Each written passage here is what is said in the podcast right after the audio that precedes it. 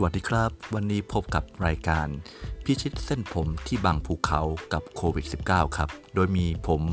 รองศาสตราจารย์นายแพทย์ชัดนรินเมธีกุลเป็นผู้ดำเนินรายการนะครับ ในปัจจุบันนี้นะครับ ถ้าเกิดว่าเรามามองดูสิ่งที่เป็นภาวะคุกคามทางสุขภาพ ที่สังคมให้ความตระหนัก และก็มีความกังวลว่าอาจจะส่งผลกระทบในระยะยาวต่อสุขภาพ รวมถึงด้านสังคมและเศรษฐกิจก็คือการติดเชื้อไวรัส ระบบทางเดินหายใจชนิดหนึ่งครับ ที่ตัวเชื้อนั้นชื่อว่าโควิด -19 หลายท่านครับคงทราบว่าเชื้อโควิด -19 นั้นได้ส่งผลกระทบและมีการระบาดไป ทุกภูมิภาคในโลกในขณะนี้นะครับ ซึ่งหลักการในการติดต่อก็จะมีด้วยกันอยู่ 3 ทางด้วยกันก็คือ 1. ทางลมหายใจ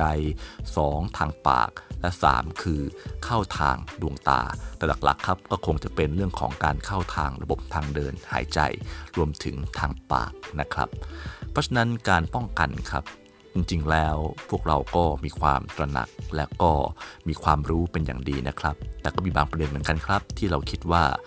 บางทีเหมือนกับแผ่นบางๆ เหมือนเส้นผมครับที่บางภูเขาที่เราอาจจะเราเรียกว่ามองข้ามไปนะครับ ซึ่งสิ่งที่เรามองข้ามไปนั้น บางอย่างเราพบว่าไม่ใช่สิ่งที่ยากเกินไปเลยครับสำหรับคนที่เป็นประชาชนโดยทั่วไป ที่จะทำความเข้าใจและป้องกันตัวเองได้ในระดับหนึ่งครับ ประการที่ 1 ครับ เราจะมาพูดกันถึงเรื่องที่ว่าด้วยเรื่องของหน้ากากอนามัยนะครับหน้ากากอนามัยจริง ๆ แล้ว องค์การอนามัยโลกก็มีนิยาม และก็มีข้อบ่งชี้ในการใช้มาตั้งนานแล้วนะครับ ว่าน่าจะเป็นสิ่งที่เป็นเกราะป้องกันโดยใช้กับบุคลากรทางการแพทย์เป็นประเด็นหลักครับ แต่ว่าในยุค ที่เชื้อโควิด -19 นั้นแพร่กระจายไปทั่วทุกมุมโลกนะครับ การที่ประชาชนทั่วไปจะตั้งรับว่าถ้าเกิดไม่ป่วยเราไม่ใส่นั้นคงเป็นไปไม่ได้ครับ เพราะว่าในปัจจุบันนี้บางทีคนป่วยก็ไม่ได้ป้องกันตัวเอง ซึ่งก็มีโอกาสทำให้จะนำเชื้อไปติดอย่าง คนปกติได้นะครับ ทางองค์การอนามัยโลกในสถานการณ์ปัจจุบันจึงได้ทำการแก้ลำครับว่า จริงๆ แล้วหน้ากากอนามัยนั้นควรจะใส่ทั้งคนที่ป่วยและไม่ป่วยครับทำให้สิ่งที่ตามมาก็คือการขาดแคลนของหน้ากากอนามัย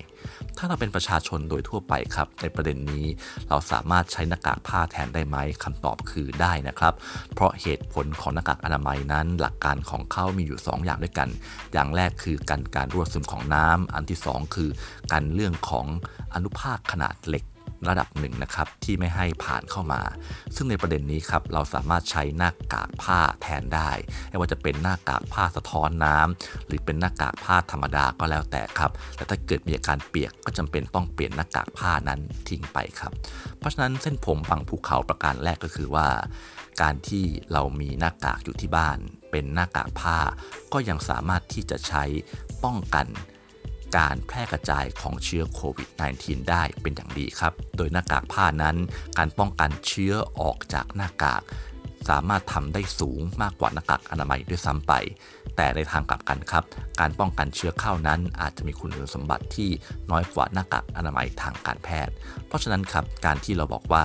การที่เราไม่มีหน้ากากอนามัยนั้นทำให้เรามีความเสี่ยงเพิ่มเติมนั้น จึงไม่ถูกต้องสัทีเดียวครับ เพราะหลักการคือเชื้อไม่มีขาครับ ไม่สามารถที่จะเดินทางไปติดคนนู้นสู่คนนี้ได้ หลักการคือต้องมีการคอนแทคหรือมีการสัมผัสติดต่อซึ่งกันและกัน แปลว่าการทำนโยบาย social distancing หรือการที่เราใส่หน้ากากอนามัยทุกคน เป็นการป้องกันเชื้อที่ดีมากครับ เส้นผมบางภูเขาประเด็นที่ 2 ครับ จะเป็นเรื่องที่ว่าด้วยเรื่องของเจลแอลกอฮอล์ซึ่งบางคนก็บอกว่าที่สัมผัสกันในท้องตลาดนั้นก็มีความเข้มข้นที่หลากหลายครับแต่ทางการแพทย์บอกว่าควรจะใช้ประมาณสัก 70%แอลกอฮอล์ขึ้นไป และต้องทำการล้างมือประมาณ 5-10 นาที เราก็ต้องกลับมาถามตัวเองครับว่าโดยปกตินั้นเราใช้เจลแอลกอฮอล์เนี่ยบางครั้งเนี่ยก็ไม่ถึง 1 นาทีด้วยซ้ำไปนะครับเพราะทางที่ดีครับ แม้ว่าจะมีการบอกว่าควรใช้เจลแอลกอฮอล์ล้างมือประมาณ 5-10 นาที แต่ผมก็ให้คำแนะนำครับว่าควรจะประมาณสัก 1 นาที ในกรณีที่ไม่สามารถที่จะจัดหาเจลแอลกอฮอล์ได้ ต้องเข้าใจธรรมชาติของตัวเชื้อไวรัสโควิด -19 ครับ ว่าผนังของตัวเชื้อไวรัสนั้นเป็นไขมัน การล้างด้วยน้ำเปล่านั้นไม่สามารถจะละลายไขมันออกจากผนังได้พูดง่ายๆครับ ไม่สามารถ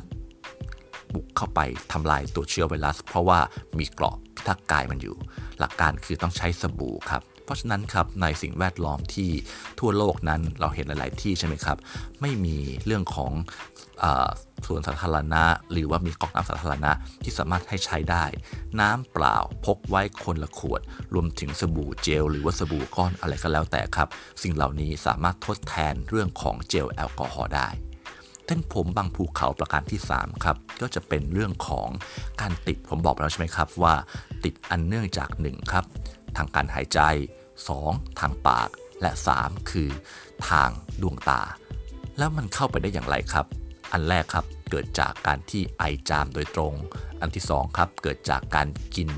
สิ่งที่สัมผัสกับเชื้อ แต่สิ่งที่เรามองข้ามไปครับคือเชื้ออยู่ที่มือของเรานี่แหละครับ และมือของเราเนี่ยไปสัมผัสกับใบหน้า จมูก ปาก ขยี้ตา สิ่งเหล่านี้ครับเป็นการนำเชื้อเข้าสู่ร่างกาย โดยที่การป้องกันนอกจากการล้างมือบ่อยๆ แล้ว ก็ควรจะงดเว้นการใช้มือสัมผัสจุดที่จะมีโอกาสเป็นแหล่งที่สะสมเชื้อครับ ยกตัวอย่างเช่นลิฟต์ราวบันไดทำยังไงดีครับ อันนี้บ้านเราอาจจะไม่ค่อยได้ใช้กันนะครับ แต่ว่าในประสบการณ์ของผมตอนที่เราดูเรื่องของไข้หวัดระบาด 2019 2005 ต่างๆ นี้ เราพบว่าการใช้ถุงมือครับ ถุงมือเมื่อต้องออกนอกบ้าน ใช้แล้วสัมผัสกับราวบันไดที่จับราวรถเมย์พอเราลงครับ เราก็ทำการทิ้งถุงมือครับ เส้นผมบางภูเขาประการที่ 4 ครับ ก็คือเชื้อโควิด -19 ไม่ได้แพร่ไปในอากาศครับ แต่ว่าจะตกลงสู่พื้นดิน เพราะฉะนั้นต้องหลีกเลี่ยงการกระจาย ในการที่ทำให้เชื้อที่พื้นดินนั้นฟุ้งขึ้นมาครับ เพราะฉะนั้นในบางที่นะครับจะมีเรื่องของการสเปรย์ การสเปรย์นั้นเป็นสิ่งที่ควรทำครับ แต่ไม่ใช่สเปรย์ไปแล้วขาดเครื่องป้องกัน แปลว่าการสเปรย์เป็นสิ่งที่ดี แต่ไม่ควรสเปรย์ออนที่มีคนอยู่นะครับ เพราะฉะนั้นที่เราเจอกันว่าไปสเปรย์พื้นตามบ้านต่างๆ ท้องถนนนะครับ เอาเครื่องสเปรย์ไปฉีดพ่น รวมถึงสเปรย์ใส่ตัวคน อันนี้แหละครับเป็นตัวทำให้อาจจะดัน ผลักให้เชื้อไวรัสโควิด -19 นั้นเข้าสู่ร่างกายของคนได้โดยตรงครับ ประการที่ 5 ครับที่เป็นเส้นผมบางภูเขานะครับซึ่งผมจะเน้นเป็นอย่างมากเลยก็คือว่าเชื้ออยู่ที่พื้นดินครับ เพราะฉะนั้นสัตว์เลี้ยงต่างๆ ที่ อยู่ตามพื้นดิน เราไปสัมผัสสัตว์เลี้ยงต่อ ก็มีโอกาสที่จะเอาเชื้อเข้าสู่ตัวเราได้ เพราะฉะนั้นพอสัตว์เลี้ยงลงไปเล่นที่สนามที่พื้น อย่าลืมล้างมือล้างขานะครับของสัตว์เลี้ยงทั้งขาหน้าขาหลัง แล้วก็ผ้าชุบน้ำเช็ดที่บริเวณจมูกแล้วก็ปากของสัตว์เลี้ยง และสัตว์เลี้ยงควรจะทำความสะอาดสัปดาห์ละ 1-2 ครั้งนะครับ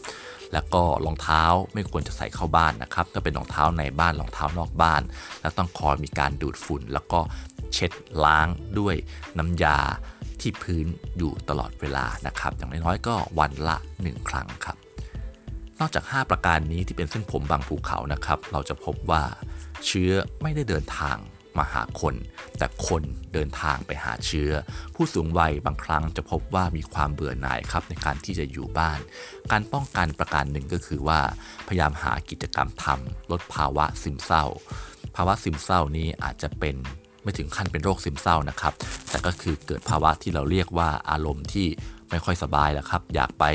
ข้างนอก ความหงุดหงิดต่างๆ ซึ่งบางครั้งเราไปข้างนอกปั๊บเนี่ยเราก็จะขาดการป้องกันที่ดี หน้ากากอนามัยก็มีแล้ว ถุงมือก็มีแล้วนะครับ แต่อย่าลืมว่าบางครั้งเนี่ยเราอาจจะไม่ได้ทำการล้างมือหรือว่าใส่หน้ากากตลอดเวลา เพราะฉะนั้นการลดการไปพื้นที่ภายนอก ก็จะเป็นสิ่งหนึ่งที่สามารถลดการติดเชื้อของภาวะ โควิด -19 ได้ เพราะฉะนั้นครับใน 5 ประการนี้รวมถึงประการที่ผมบวกหนึ่งไปนะครับ ก็คือ ผู้สูงวัยจำเป็นต้องประเมินตัวเอง และดูภาวะซึมเศร้าของตนเองสม่ำเสมอครับ ซึ่งเกิดมีทดสอบออนไลน์ ตั้งแต่ 2 ข้อ 9 ข้อถึง 25 ข้อแล้วก็ 50 ข้อ ซึ่งหลายครั้งครับ ถ้าเกิดเราพบว่าเกิดความผิดปกติขึ้น สามารถใช้สายด่วนโทรปรึกษาทางการแพทย์ได้ครับ วันนี้ครับรายการพิชิตเส้นผมบางภูเขากับโควิด -19 จึงขอจบไปในส่วนนี้ก่อนนะครับ แล้วเราพบกันใหม่ในครั้งต่อไป โดยจะมีคุณพิชยาภาขาวนิ่ม เป็นผู้ร่วมดำเนินรายการขอบคุณครับ